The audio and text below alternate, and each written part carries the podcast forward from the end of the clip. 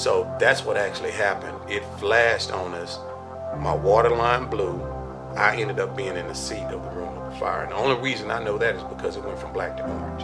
And I'm in, in where the fire is. I remember doing this and it was wet. And I wasn't thinking, but that was my skin at the time melting.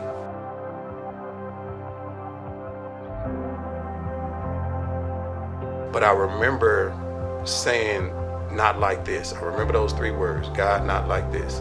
My firstborn hadn't been born yet. And my wife at the time was nine months pregnant. And I just said, God, not like this.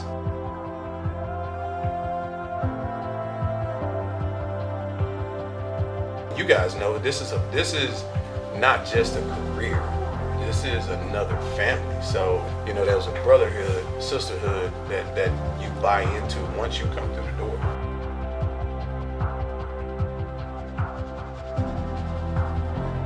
it was extremely supportive to see uh, your brothers and sisters come through that door to uh, support you and, and, help you. And then, you know, it gives you something to fight for, you know, to get back to and, and get back, you know, get back in the game. The same thing like football. Um, those that are committed and, and, and are in the sport, you, that team, that camaraderie. So to answer your question, I'd say family, but DFR is family as well.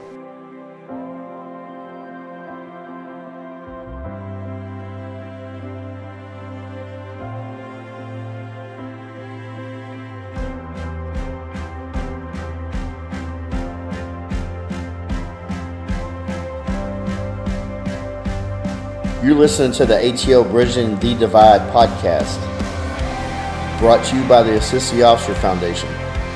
Since 1999, the ATO has given assistance to the first responder community, and now we want to give a platform to hear their incredible stories. We also want to hear the stories of the many people that support us. Our community is small, but it is strong. We have differences. We don't always agree and we all make mistakes. But together we can grow, we can heal, and we can learn from those mistakes. And together we can bridge the divide.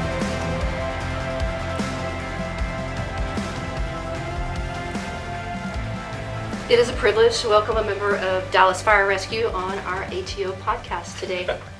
Our guest was born in Dallas but raised in Lancaster. He played fullback and linebacker for the University of Cincinnati Bearcats. uh, you've been with Dallas Fire Rescue for over 20 years. Um, you were badly burned in a 2002 house fire.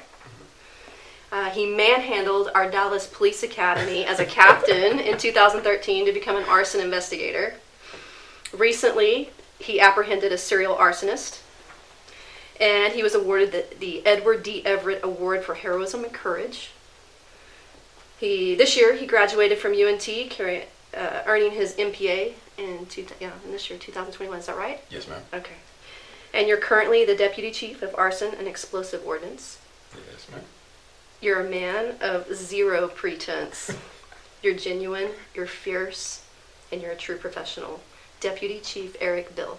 Thank you, thank you. Thank, thank you for you. coming. Thanks for coming out, Chief. Thanks for coming, thank Chief. You, thank you. I'll cut the check later. All right, Chief. Uh, Misty had the idea to get you on, and I, and I can't thank her enough for getting you on. And uh, usually, when people are up at the command level, they tend to not want to get involved in shenanigans like interviews or, or, but you're amongst friends. The Assist Officer Foundation, um, we are so totally DFR supporters because y'all take care of us when we're out there injured and and we're down in we're down in the ditch and we're we're needing help. Y'all come running to save us, and we appreciate it. The ATO also. Uh, a lot of a lot of uh, firefighters may not realize this, but we also uh, provide uh, financial assistance uh, for firefighters as well. Uh, and I know a lot of DFR members do not know that that we do that. Were you aware that we? No, no, I had no idea. No idea at all. Well, until not until today. So. Well, hopefully after after today, more people will, will tune in and listen, and then they'll realize that we're we're not we're Assist the Officer Foundation, but right. it's not just officers that we help. Gotcha, gotcha. So, all right, you ready to dive into this? Yes, sir. I appreciate you having me. Thank you, thank all you right. so much. So you're a Division One football player. Yes, sir. And uh, I think we're eight right now. I haven't looked looked at the recent polls, but I know we were eight recently. So Cincinnati. yeah, so I, I love my Bearcats. I have my flag in my office. It's, it's flying and flowing pretty good. Now, I will admit, back in my time, there were no number eights or anything like that. so I don't even think we were in Under Armour at the time. But, which is Where is Cincinnati? You still have that linebacker neck. He does. Yeah, I got that big head. I have to hold it up. At least that's what my kids tell me. So that's true. All right, you were born in Dallas, Texas, Yes, sir. right? Yes, sir. Grew up in Lancaster. Yes, sir. All right. Yes, sir. Well, I, I actually I grew up uh, I grew up in Dallas, and and you know where Parkerville and 35 is at. Of course you do. Definitely. Uh-huh. Yeah, my uncle uh, lived out there for years. He still has a house out there, that big house on big property of Parkerville and 35. Okay, And okay. it stood out. It's been there since the 70s. Okay. But I grew up around there too, and um, Lancaster's changed a lot yeah, yeah. since the 70s. Great, great. Yeah. mean, a lot of growth up. Right. Box commercial buildings are out there, but I mean, it's still some residential, but uh, it's totally changed since my, my high school days. So. what, what is it? What does it mean to you to serve the city that you were born in and grew up in? Um, it means a lot. I mean, to be able to give back to the community and and deal with something of the magnitude of being a public servant. Uh, you know, it, I, I correlate things a lot, and I correlate it to uh, being a, a Division One athlete. So, uh, even take the helmets for example, just the pride itself in uh, wanting to contribute. And we talked about it being I should have cleaned it when I came in. Now leave it dirty. That means you're you're serving. I mean, that's just something that we constitute as service. So being able to get in and participate and contribute, but do it in your own community means a lot. Um, to give back, not looking for a award or even a pat on the back, but just to serve. Right. know? Right. No, I, and when you're playing football, you, you want you want the helmet to look Exactly, hard. You want it to look battle worn. Exactly. And your helmet that you brought in certainly looks like that. And I'm gonna be posting a picture of it, Looks and good. it looks awesome. It looks you, like you it's never going want to. to trust a skinny chef. Right. That's true. That's right. Chief, did you? Uh, is this something that you've always wanted to do? Is there in your childhood? Did you want to be a public servant, firefighter, police officer, maybe? To be honest, I, I'd have to thank my mother for that. Um, I, you know, you hear a lot of stories from public servants um, that may have uh, driven or walked by a police station going up on their way to school or going by a fire station uh, on their on their way to school, and that's not the case for me. Um, this was something that my mother was coincidentally paying attention to the radio ad at the time and and knew that I didn't want to go off into I would say uh, work in uh, a public uh, arena. I mean, not public, but the private arena as far as uh, commercial, and knew I had a heart for service. So connected me with the powers that be at DFR and and put that connection together for me. So I always had a, a drive to actually serve and, and do work based on my upbringing of my grandfather and my parents uh, to give back and, and that's something that that was instilled with me as a child. But to be a public servant, it, I didn't have the ideology at first initially, but once I got connected with uh, DFR and some events that happened initially in my career, that planted the seed forever. Yeah, I was reading uh, part of your bio here, and you have somebody mentioned in there um, regarding the phone call you got Oh and yeah. uh, the uh, last shove that kind of pushed you in this Yeah. direction. You want to talk about that? It sounds like it'd be Temple. pretty funny. Oh yeah, Temple. So so um, when I came home from Cincinnati, I, I want to say that was that was 2000. Uh, believe it or not, I remember that drive because I I know I'm amongst officers, but I probably did about 110 coming from uh, Cincinnati to Tech. I got here in 13 hours. I Yeah, still we probably to did 120 getting here. Yeah. That's Not really. So, but uh, yeah, when I got here, I applied for uh, the county, and I ended up working for the county for roughly about a year. But prior to that, um, I had, uh, based on that phone call that my mother put me in connection with with the with the recruiters at DFR, I submitted my information, put my name in, and then it was a wait. And during that wait was about a 12, 12 month process, and I was already working for the county at that time. And when my name came up, I received a phone call from Byron, Byron Temple. He's retired now, a good friend of mine. Um, and you know, he said, "Hey, uh, you, you're up, man. You ready to come on in?" And I admitted, uh, like some in society, I had become complacent. And I was working a night shift out at the county, and I still remember the staff that I was with. And I received that call that day, the next morning, and I said, "Man, you know, I, I think I'm good, man." And uh, I don't know if we can bleep, but I'll just say he had some words of encouragement that uh, you would have to bleep, and I'm glad I took those words of encouragement. And and and, and uh, I actually would see him from time to time at LA Fitness where we work out at. And when I made chief, that's something I pulled him to the side and really really thought him because he changed the whole trajectory of my my life. You know, being here on the department because I was at that stale point where I was willing to accept. Uh, you know, I thought that was the path I was supposed to be on, but uh, God put him there to make that phone call. I'm sure God didn't want him to say what he said, but he got it out. What? Uh, yeah, I know you don't want to say what he said, but what was Was the it- first letter of, of what he said? What was the Oh, gist, do I need to say it? No, you was no, the gist just- of his conversation? what was the gist of his conversation? Man, you must be out your effing mind if you Oh. don't get your down here. you know how Alright. many wait for this job. You know, yeah, I kind of took that. I took that. Okay, well, I, I'll see you in a minute. Does does he know? Does he know? And hopefully he listens to the. Is, does he know what you what he meant to you in your career? Oh, definitely. De- Yeah. I mean, every time Yeah. I've seen him, because um, even when you know, I know we're going to talk about it, uh, my injuries and that changed the trajectory of my, my career. I would still see him uh, out in the field. Uh, that's, I mean, you guys know this is a this is not just a career. This is another family. So Right. you know, there's a brotherhood, sisterhood that that you buy into once you come through the door. You know, it's it's cemented in you from the academy, and it continues throughout your career. So uh, I would see him out in the field in operations when I got back to the field by way of arson, and uh, we would just pull each other to the side, or I would just tell people when I'm asked how I got to the department, I would bring them up every time. That's awesome.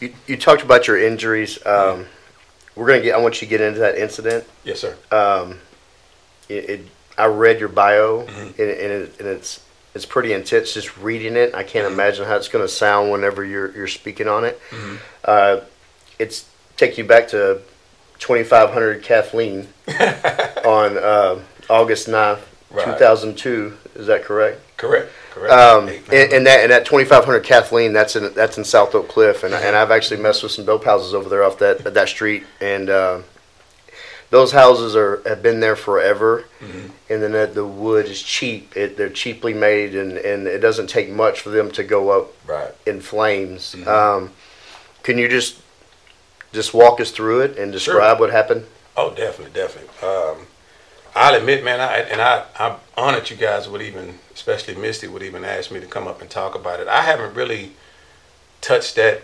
scenario, but I would say I probably described it three times in my in my uh, in my career, in my life since I've had it. Um, sometimes you kind of isolate things and put them behind you, but I think it's kind of counseling, if you would, to kind of talk through it. So I'm glad glad you gave me the opportunity to do that. But uh, on that particular night, I'll even start early in that day. That was that was my second shift at Fire Station 38, and um, the first fire. There was two fires I got that day. So the first fire I received was off of Ledbetter. It was a grass fire. Uh, basic, nothing to it. Uh, friend of mine, Rufus, was the driver. He's a lieutenant now. Um, put it out. Gloves got wet. That may have contributed. But that was the first fire. Now, the next fire, we had multiple incidences throughout the day. And my lieutenant, Lieutenant Washington, was off that day. So we had a swing lieutenant in. but um, the next fire, that box came in roughly around 3 in the morning. I had watch. So what that typically is, is you, you listen for the calls to come in, and when a box or a fire comes, you just ring tone the bell out to let everyone know what type of run it is. So uh, it will be first uh, a few um, certain bells are attributed to a structure fire.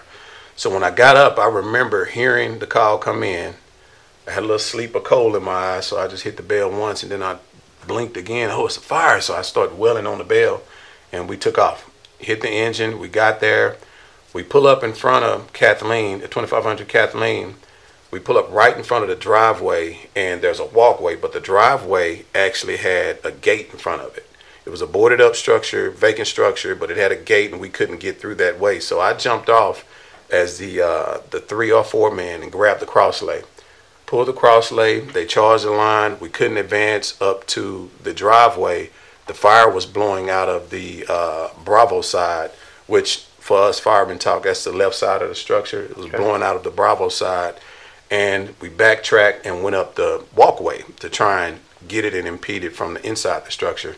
Uh, uh, chief of my chief Combs, he was he was the other four or three men on the back. He cut the hole in the door. It was a wooden uh, plywood over the door. He cut the hole, and the lieutenant went in first, and then I crawled in immediately after him. And when I got in, this is my first structure fire. I got in. I remember standing up, and boom, it hit me. My ears just started melting, mm. and my first instinct was to drop. So I dropped, got my composure, said, "Okay, now you can't see. I don't know how familiar you are with fires or see from TV. You can't see Jack." So you can't see, all you feel is heat and you feel the layer of, of heat banking around you. So I just felt, felt, felt, and I think I hit his heel. I would tap, tap, and I would crawl, and I would tap, tap, and I would crawl, and I would tap, tap, and I crawl. And I remember us getting outside of what I thought was the room of origin. I know we're going to talk about that. So the area where the fire is actually sitting and getting ready to advance in the room, and boom, that's when it flashed. So what a flashover is is is different from a backdraft. a flashover is basically if this room was on fire, you had a few ordinary combustibles like the chairs and things on fire, but a flashover is when the thermal layer break, banks down and the, everything in the room immediately ignites at one time. A backdraft is different where you introduce oxygen to that environment and it becomes an explosion. So that's what actually happened. It flashed on us. My water line blew. Uh, I don't know where the lieutenant got knocked back to, but I ended up being in the seat of the room of the fire. And the only reason I know that is because it went from black to orange. Right. So and when it went from orange, uh, I knew I didn't have a line. It dropped, and I'm in in where the fire is, and I remember standing and turning to my right. I remember doing this, and it was wet. But I'm like, well, damn, I don't have water, and I wasn't thinking, but that was my skin at the time melting. But it was real, real waxy. But the good thing about it is, the fire had penetrated my hand so severely it burned the nerve so I didn't really feel it. And I and I had to, you know, it took me a while to learn all of this, but that's what I was feeling and I was standing and I was facing I don't know what it was, maybe a wall or something. But I remember saying uh not like this. I remember those three words, God not like this. And the only reason I said it was my oldest hadn't been born, my firstborn hadn't been born yet. And my wife at the time was well obviously she was she was nine months nine months pregnant. And i just said god not like this. And so once i did that i kind of calmed myself down and i felt the wall. And then i started feeling raindrops on me. And i, I never knew what that was until i got out and i said well, okay i just need to get away from the orange so i just trailed the wall so if this is the wall that i'm facing i trailed it i hit a corner i trailed it i hit a corner and I said, to hell with it. Whatever this is, I'm knocking it down. And I backed up and just rammed it like three times. Boom, boom, boom. And then Lefty. Lefty was my, my I call him my guardian angel. Um, I think Lefty's a lieutenant now out there, but he was on truck 23. And a 38 truck 23 came to back us up. He heard me. He cut the hole. And it's almost like the house gave birth to me off the porch because it was a raised porch in those neighborhoods. It was a raised porch on the Bravo side at the back, and I walked out and just you know missed that second step and fell right off the porch, and uh, I was it gave birth to to hell itself. You know what I mean? So I can laugh at it now, um, but just thinking back, man, it's it's you know I wouldn't change anything. Uh, I'm I'm one that I'm real big on perspective. Uh, I'm I'm real big on faith, and God is never going to give you anything that you can't handle. So I mean, yes, I ended up injured. Yes, you know I still deal with it to this day, reaching out to shake someone's hands, and curi- you know curiosity gets them, and you'll see their eyes continuously go there, and and you know, and I'm fine with that. I'm totally fine. But if they would, sometimes I'll stop and talk to them about it because the way I view it you see an adverse circumstance that I went through, but you also see it tied to a man that's willing to not quit. So that, so I use that as a catalyst to talk to others, talk to kids, talk to I mean whomever. Just and I'm not I'm not a cocky individual. I don't I know I'm a deputy chief. I know I'm an executive, but I'm a person. And and so are other individuals around me. So uh, that's you know that's my backdrop. That's my story to it.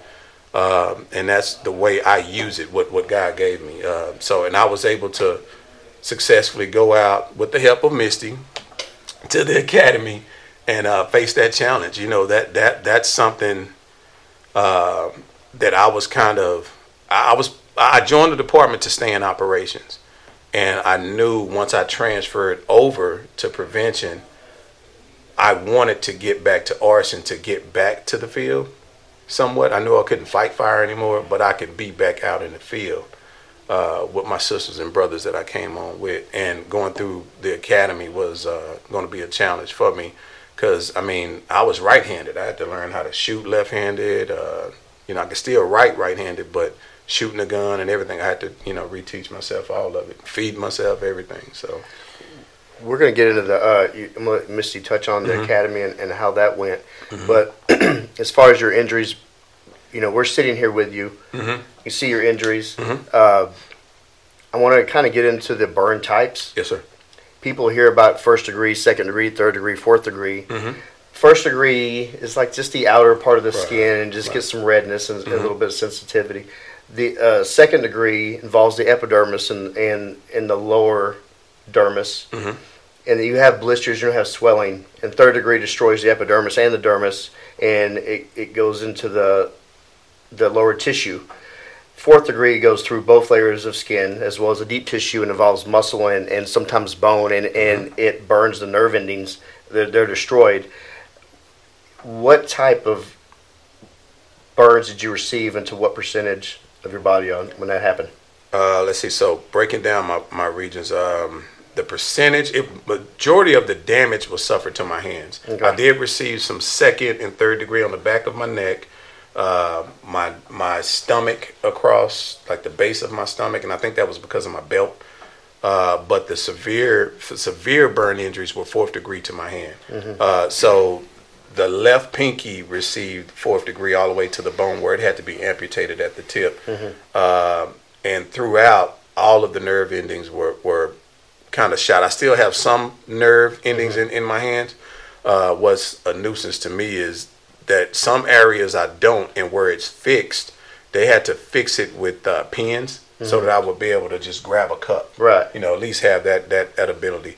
And these are something what they call swan, where they're fixed in that area. They didn't pin them, but over time they just kind of swung and stuck themselves like that. So majority of it, I would say, it's fourth degree on my hands. If I had to guess a percentage, uh, I would say 15 to 20 percent because it was mostly just my hands. Right. Um, and and that amputation, that's pretty much it for the gist of it. Um, with, with the recovery of a, of, Mm-hmm. of a burn that, that ta- that's lengthy Yeah. And, and you know i've i was doing some research on on the types of burn i'm not that smart so i have to read so correct me if i'm wrong you have at some point you have to scrape off the Debriding. the, the yeah the, the skin and, and um Oh, and, and, and infection is says paramount that Oh, kind yeah. of injury and, and uh, the healing did you have to go through all of that and, and what, what kind of time frame are you uh, let's see. So this was August. I would say okay, and this is where I guess the uh, male macho, uh, fireman macho, big headedness Athlete, came in. yeah. The, the athlete came in. Uh, I remember my my lieutenant that was off came in, and hell, I'm in the bed and I'm apologizing. I'm like Lou, I'm sorry, I, I, I messed up. You know, I messed up. That, that's my bad, and they're looking at me like I'm crazy. So based on that, and my wife, I'm like, look, I can get out of here. I just need to get back to work. I left the hospital in a week, and Wow. within within another week, I caught an infection. I mean, you basically described what what went on. Yeah. Now, before all of that, I was going through debriding where they had to come in and scrape the dead skin off yeah and dope you up with with whatever medicine they can give you to numb you to just go. It was just a little room with a metal bed, and they would just scrape just scrape the dead skin off, scrape the dead skin off. And and when I when I caught the infection, it, I don't know if you can see those indentions. Yes, so sir. just imagine looking through your hand and a hole going all the way through. Golly. So that's this got infected. It was a staph infection, is what it was. So when I went home too early, uh, I don't just because I was crazy. Uh, I caught that infection and had to go back, and I stayed after that point. I stayed about a month to two months getting skin grafts. So they tried initially. They tried. I want to say it was either pig skin. It was somebody's skin but my own. Right. But thank God I, I love squats and doing the deadlifts and had big thighs. Yeah. So they got all of the skin off the, the front of my legs. Uh, I'm glad they didn't take it from the back. That would look too weird. So they got it off of the front, and they used that, and it actually took. So so what you see is actually thigh skin um, that they had to use to uh, regraft my hands and, and, and allow that to take. The undercoat that was protected, I guess, by the the the little sleeve from the coat that you put on in your bunker gear. This was protected, or I had it clenched up to where it was only exposed to that top area. But yeah, the debriding, um, the scraping, the staph infection, the time in the hospital, the morphine. Oh my goodness, seeing gargoyles on this was old Parkland, so this Yeah. wasn't the new Parkland. So I swore it was a gargoyle or something on, on the edge because I and that was just the morphine. Probably was. But you know, I was just on it like a drip Homeless or something. where you just click it, and I would just click the hell out of it and click because it would just hurt so bad. But uh, yeah, I definitely went through it. I just want to go on the record, Chief, and say that uh, your thigh skin looks very nice. it's very good. I Um, like it. Thank you, thank you. You made a comment Mhm. um, about people looking at your injuries, Yes, sir. and I think the most astonishing or most, I don't know if you'd say rewarding, but Mhm. to see you in a uniform, to Mhm. see you in the shape you're in, Right. and to know your your past, you know, to know uh, where you come from, from the fire department. Mhm. But not only that, that now you've crossed over to the police department, Mhm. so you can do the investigative piece right there. Right. I personally know what the academy Mhm. had in store. They had to do the same things, correct, Misty? Correct. I mean, this is he's just a student in the in the academy. No, he wasn't just a student. He's one of the best recruits I saw out there. Correct. So with that being said, I mean, I can only associate that. I have Mhm. friends that are a firefighter has gone Right. through the academy, and, and I know the stuff you got through there. But Mhm. I mean, it's incredible. So when I look at your injuries, I'm like, I I'm just, I'm just astonished. I'm just like, man, there's this, here's this beast of a man right here. Yeah, you know, absolutely. and uh, yeah, and he's in great shape, and it's uh, holy cow. I mean, then Thank then, you, then thank you you. go through a police academy. I mean, Like it was nothing. yeah, How old were you when That's you went incredible. through Uh, let's see. I'm 45 now. That was what? How old was I? What was that? Ten, uh, 13? Was that 2013? Yeah. So 36, yeah, 36, 37. Yeah, right before the 40s. So close. But I mean, it was it was good time. It was good time. I mean, it was challenging. I still remember that first day where they, they knocked all that crap on the uh, the floor. I think I came in just almost late. You know, just but I wasn't late, but I was close. But it didn't matter. They were getting everybody. So Misty didn't tell you to roll over and suck your thumb, did you? that? I never do that.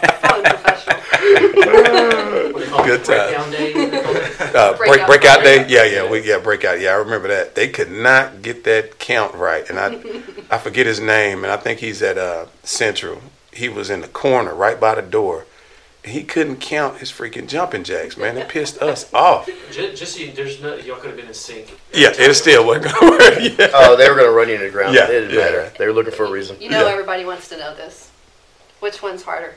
Fire Academy or Police Academy? Dun dun dun. I would now. Nobody's I- I- with all due respect, it's with all due respect, and I'll even go on record because I, I know my people may be hearing this. I would say DPD, and here's why. You have to, to the best of my knowledge, I don't know if we have it or not, but if I ever go out there as deputy, I, I can guarantee you we, we will. But I don't think you have a physical requirement that's mandated on you to meet once you, like a goal set that you have to meet this or this is your job. You know, physically you have to be at this level. Was it uh it was uh, exit level. It was uh, entry, intermediate, and Mhm, exit level. Um, I don't think fire has that. I know we didn't when when my time when we went through. Uh, we didn't. We did a lot of PT and we did a lot of exercise, and it was it was great. Uh, but for someone that that has a mindset that wants to work out, you know, it it don't seem easy. But you know, if I had to compare the two, I would say you all have it because of that element of the standard. But then going through the uh, burning structures, that's a whole different piece. So Yeah. you know, that's a different different animal within itself. But I do love the. I, I'm real big on fitness. Um, you know, it's just something that's that's in me, and having that standard that you have to meet, and you know that challenge up front. I really applaud that. So I, I'd say that. But before we jump into that academy, I have one last question regarding Yes, sir. this. Where where did you find your strength? I know you said you were getting ready to be a new father, Mhm. correct? Mhm. So that had to be very difficult, not only on you uh, having a newborn child there, but your your wife as well, right? Oh, Uh, definitely, definitely. Where did Um, you find your strength? I know you've mentioned God, so I'm assuming partly, but you know, I lean heavily on my parents um, and the upbringing they instilled in me. Um, just a never, never quit attitude. My father wasn't much of a talker. Uh, he was all about action. You know, he worked for DPNL. With, well, it's old. That shows you my age. It's Oncor now, but it used to be DPNL, and that's when it, they were with the green trucks. So he was way back then. Uh, but I would always see him come home funky as all out, get out, but working, you know, just a working man coming home providing, and then my mother doing the same, and just through all the adverse circumstances that they had to deal with, uh, just watching them. I get a lot, me and my sister, it's just us two, get I get a lot of my strength from them. Um, then my faith, and, and of course, my wife at the time, uh, we're divorced now, but uh, still, we're still great friends. Uh, we, a story popped up, but um, we um, we really leaned on each other to get through that process. That was that was challenging, but uh, without without the assistance of DFR, now I will say this: um, my love for the department came from this incident, and not just from the incident; it was the recovery. So it's more or less when you look up and you're in the hot, and I joke about this all the time. I don't know if it was the nurses or what, but um, you look up and you're seeing a blue shirt come through that door. You know, it doesn't matter if it's black, white, male, female, but there's a blue shirt that has DFR on it coming through that door. Uh, maybe that's why all the nurses were coming down there because there was a fireman coming through the door all the time. I don't know, but I got a lot of t- I got I got treated well by nurses. Like maybe they were just seeing my company, but but um, it was extremely supportive to see uh, your brothers and sisters come through that door to uh, support you and, and help you, and then, you know it gives you something to fight for. You know to get back to and, and get back you know get back in the game. The same thing like football.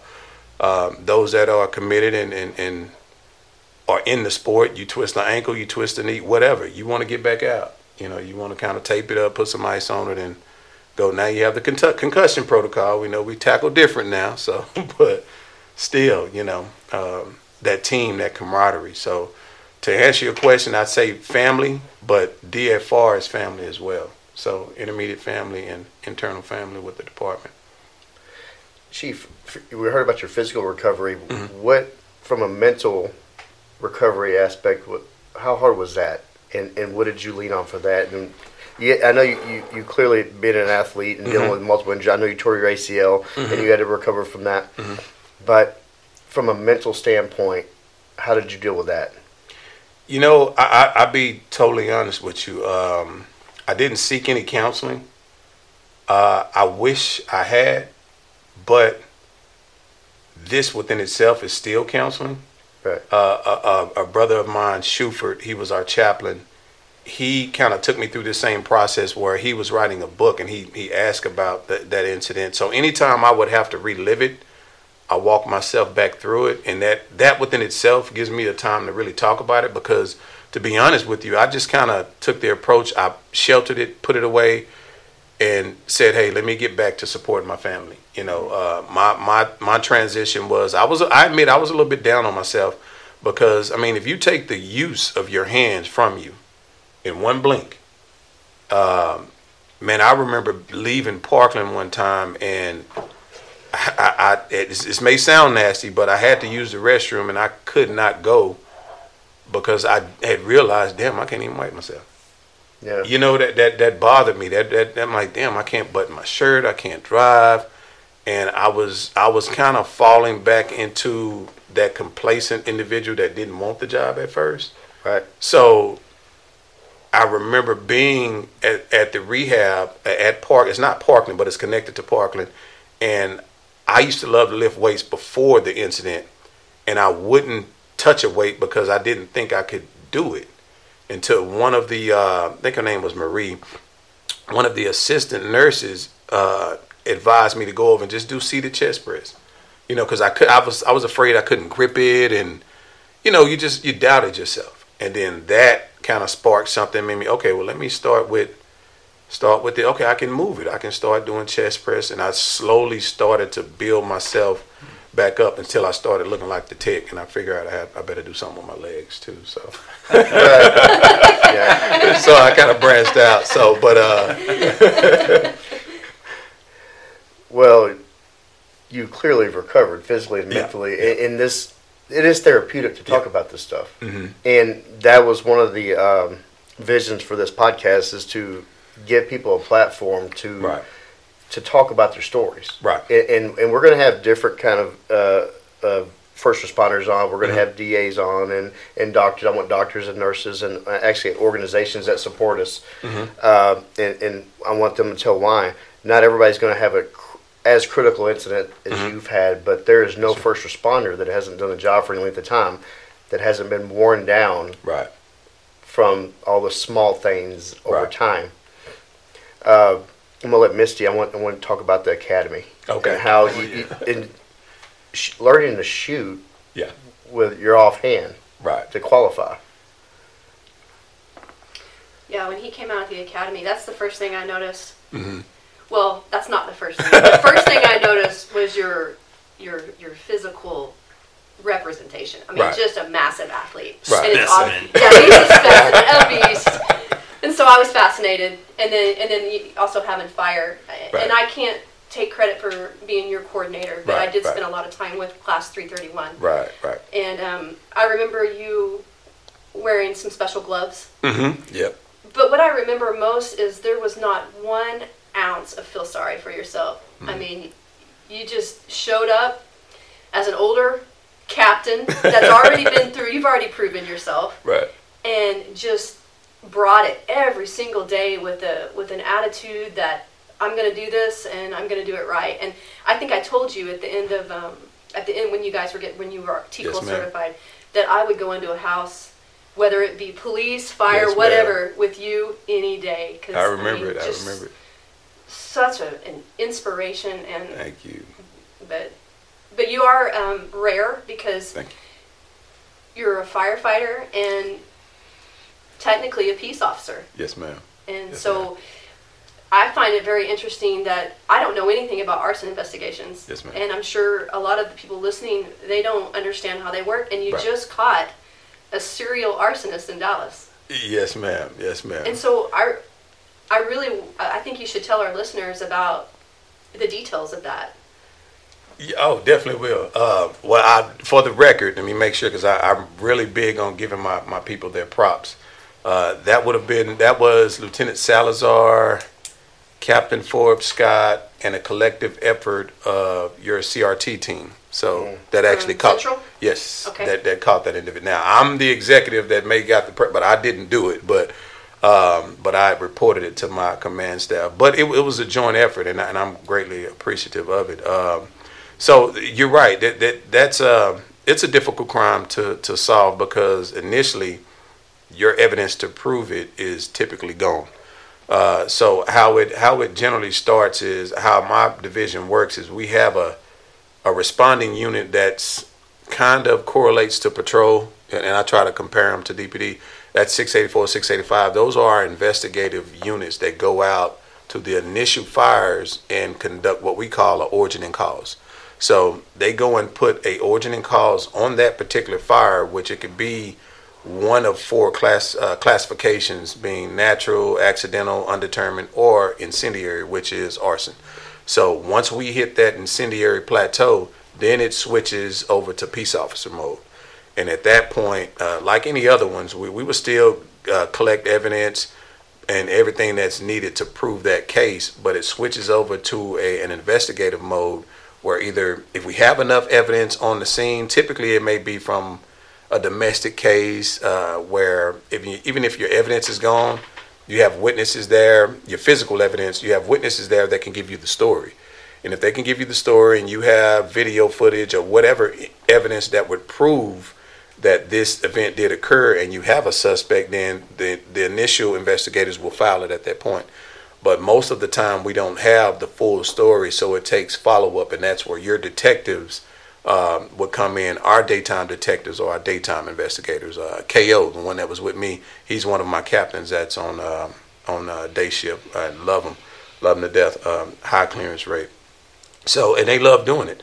So, and that's basically tracking down the stories that correlate to that initial origin and cause, getting the phone records, uh, mapping the phone records, uh, sampling, taking samples, sending them off to the state, which takes forever. Uh, if we have to call in mutual assistance from a, a dog uh, to sniff out certain certain elements of the case.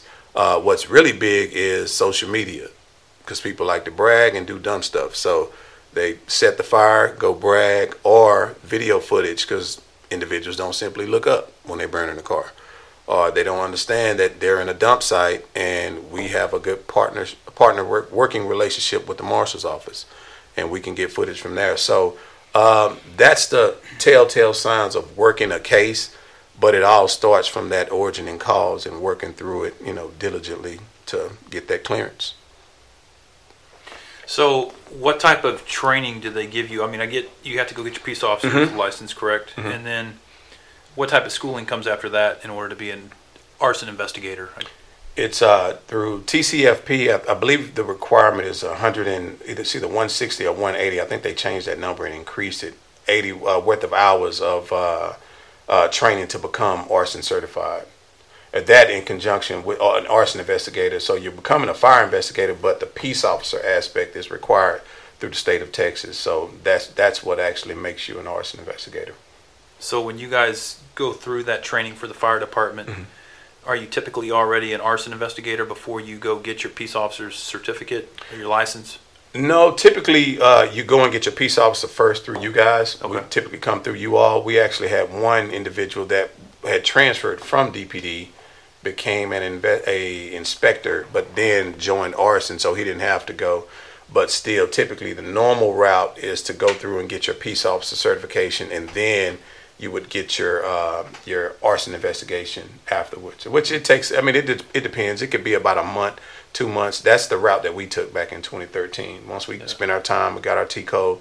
Immediately when we got out, we transitioned into uh, fire investigation and, and received that as well. Cool. You carry a weapon? Yes, ma'am. I uh, It's Dallas, Did, come on. Didn't today, but but yes, ma'am. I'm, I'm a I'm a Glock guy. So started Sig, but Glock. How was that transition from being right-handed and having to transition to be a left-handed shooter? It was um, it it wasn't that difficult for me because when in high school uh, playing basketball, I could shoot either either hand, so that helped out in my favor. Um, it took some learning, but it wasn't as difficult because of my athletic background. So that that, that helped out tremendously. Um, I know it's kind of weird to shoot left but right right, and people are like, man, what's it's kind of weird. Why is it? Nothing wrong with shooting left-handed, sir. Not a single thing. Lefty. that that arsonist that uh, that started the 21 Mm-hmm. fires that uh, that you, we know of. Yes, sir. Yes, sir. He uh, what what uh, what kind of punishment did he get? You know what? Uh, I think Michelle was the DA um, that's working on that, and I want to say, I don't know if he pled out or she she got him some type of assistance. I don't I don't I don't I don't recall, but I know she had recently contacted our office, and I think she made a deal with that one. Or was that the other case? I can't. I'm getting mixed up. I take that back. That may not have been him. That was the one off of Mockingbird that I'm thinking about. So no, I don't. I don't know what he actually got. I'll look it up when I get to Okay. work. Okay. Yeah, I I'm, don't I'm what he- curious now. Yeah. I'll, I'll text you and let you know. Yeah, that one was it, that was an interesting case. Um, I mean, he was, and it wasn't huge. There weren't huge items, but some of them did. Uh, because when he would set it, he would set it adjacent to buildings, and then it would kind of uh, trail over to the structure, and then it would get a little out of hand than what he what he anticipated. I'm assuming, But uh, it was unique how we, we worked together to, to get that done. I think we Lieutenant Sal had called in uh, a favor from your CRT team, and I came in from work. It was late one night, and uh, I knew my you know how it is. Command command staff wanted some information, so I went on in to work because you're off, but you're never off. Right. So I went in and they were already meeting, plotting, planning, you know, to strategically look at mapping out where he had been along the, the DART rail line from uh, Walnut Hill down to Parkland. And you could see little trails of boxes with fires that were called in, miscellaneous fires. And then we just tracked them down and found video footage over, I'll say about four or five of them. And you would see, he would, well, he did us a favor because he never would change clothes. And he had those distinctive red shoes on in every photo. Uh, and that uh, that interview, that interrogation was very interesting when they, they got him. And they got him like I think was say within 24 hours of that meeting. Were, were most of the uh, fires was it downtown? Majority Parkland, Parkland area. He had a few up. I think as he would work, we figured he stayed up north because he would set some as he would go back, but majority of them would be down in the parking area. So Chief, what uh, other than that type of arson investigations you just did, what other kind of crimes do y'all assist DPD with? Is it any time a body's burned, or uh, what? How often do y'all assist our guys? Yeah, um, if if if that is, we we have had situations where you may have had uh, a murder and someone's trying to get rid of the body. They'll call us out. So any burn injuries, they'll call us out to it, and we typically wait on the ME to give us a a determination and homicide. We kind of work collectively together. Uh, but you'll also get um, what am I? Uh, criminal mischief. Um, what's the other one? I'm not thinking of right now. Um, not criminal mischief. Um, oh, I'm drawing a blank.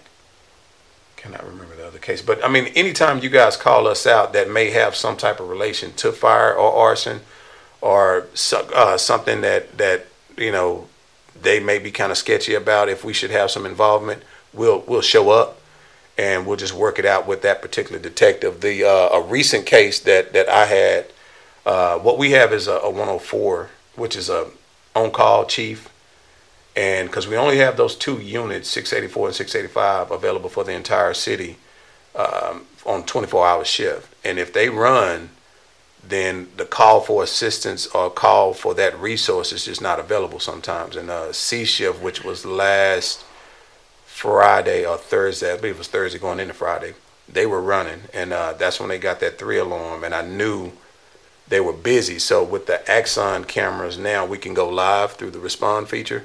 So I just logged in and, and saw where they were. They were out, they weren't even at the three. They were dealing with another suspect at a McDonald's that burned something.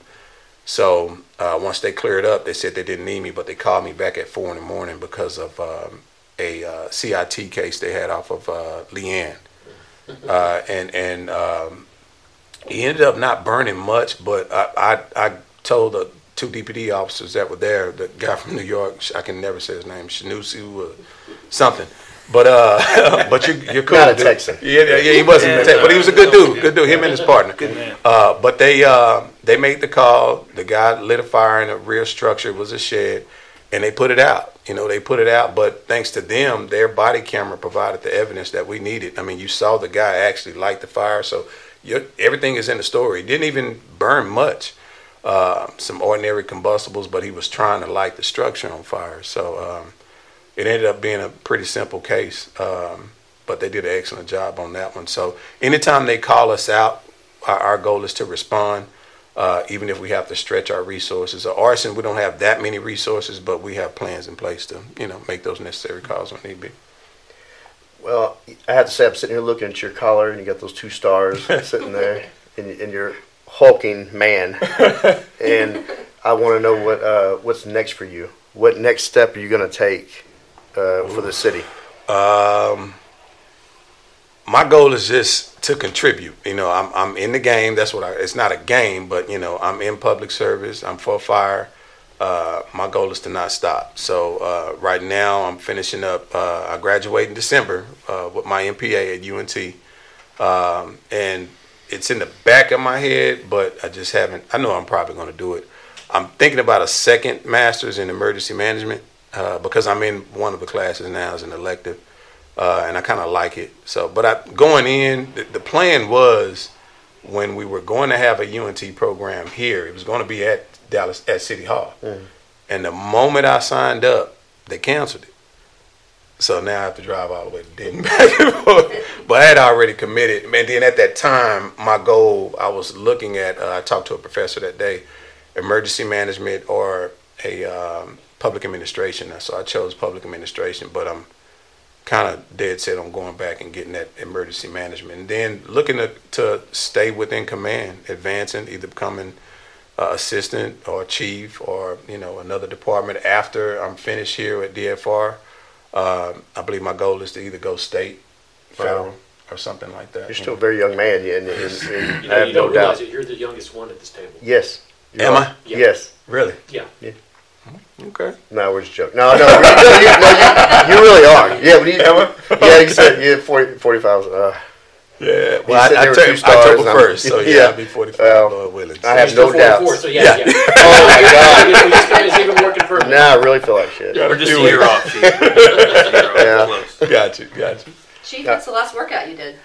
Uh, this morning I did cardio. So yesterday and today was a cardio day. Tomorrow I'm looking forward. I'm doing a uh, a two a day. Uh, so tomorrow I got legs and shoulders, but I have a, um, a trap bar for deadlifts. I don't really like deadlifts in the front. It does something to my back. So I like the trap bar. So I bought one. We just put a gym in at our uh, You need to go work out with him because we used to do this diamond bar. Yep. That, Oh, I love that. Oh, he you love- good yeah, for man, shrugs, it's- oh, and, yeah, it's and it's a smooth up and down. It's Yeah, that's what I perfect, use. That perfect. song man. wouldn't kill me. It was, Yeah. I love it, man. I just That's my bought favorite one for the gym. We uh, we um, we have we installed a gym at our at our office over there off of Baylor Street. It was a file cabinet room full of unnecessary stuff that that's been there since the '80s. Yeah. So we got rid of it. Got a gym, something more useful than just paper. So uh, I'm I'm planning on breaking it in tomorrow evening uh, as a as a tool. Get it? I can feel that highly motivated inspiration.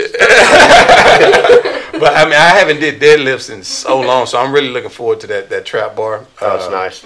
I, I love it, man. I haven't did one since uh, I say about four or five years. But I've been looking for. Someone got my. I don't know where it where it's at. Somebody walked off with it, grew feet. So It happens in the city, Dallas.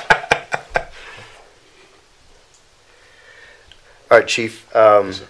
I want to give a mention and a prayer for the Leos family. yes. Uh, you just lost a, a firefighter, David Leos. He had been on uh, DFR since 1981, and he had a, a bout with COVID, and he had just passed away. Uh, the ATO family has reached out to uh, his family and, uh, and and gave some assistance. Um, I know it's got to be a just.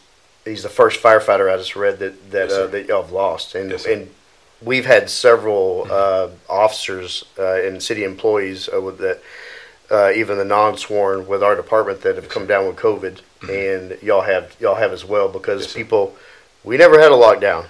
We kept coming to work. Right. We got to go. We get we, we didn't we didn't get to uh, Netflix and chill and stay Right, home, right, and right. we had to keep coming into the city and uh, and doing our job to uh, protect everybody. yes, sir. Yes, So, sir. Chief, um, I want to thank you for coming on, Thank you for having me. and thank it's you. an honor to be sitting here with you. Your Thank story is you. incredible. I appreciate it. And is there anybody you want to uh, give a shout out to in your uh, firefighter family? Because I'm, I want, I want everybody on your side Yes, to hear this, and uh, and I hope they're as honored to be under your command as I am to be in your presence. Well, I mean, I, I, I couldn't just count out, uh, shout out one individual person, but the department as a whole, because uh, the, the individuals that are presently there and those that have left for retirement uh, mean so much to me. Our, our brothers and sisters that go out every day, just as you just mentioned, um, never got that, that time off or an, an alternative schedule. Had to keep going and answering that bell. So uh, the individuals from ops, individuals from dispatch to prevention to arson to maintenance to the civilians that support us. So every human resource that we have, you know, uh, I give my shout out to them because the badge that we wear uh, represents them as a whole. So, and that's police and fire. Yes, sir. We work hand in hand. We're here for each other. I think that's a perfect way to wrap it up. Yes, sir. Thank you. Well Thank you. Appreciate it. Thank you for being Thank on. you, Appreciate it. We thank you for your service. Thank, Thank you. Thank you for yours. I appreciate it. Guys, for more information about Assist the Officer Foundation, go to atodallas.org. If you want to look up, look us up, donate, please give it a look. Thanks for listening.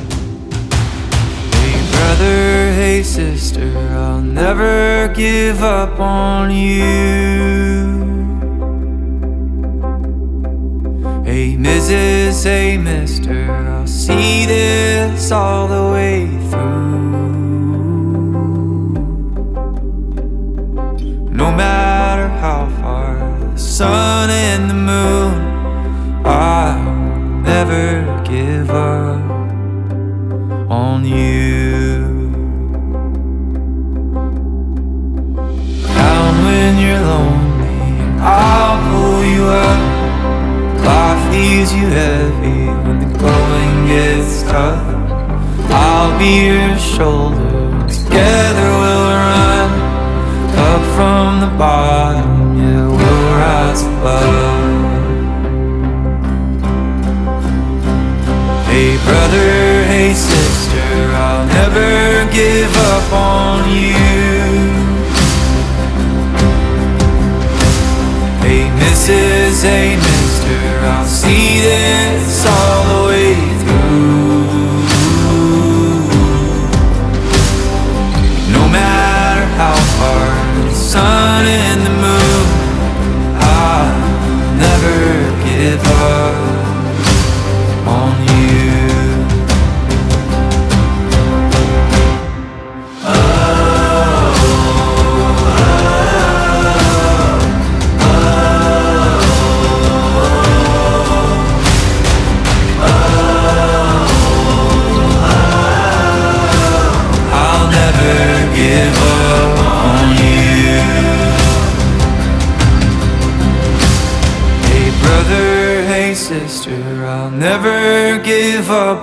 on you.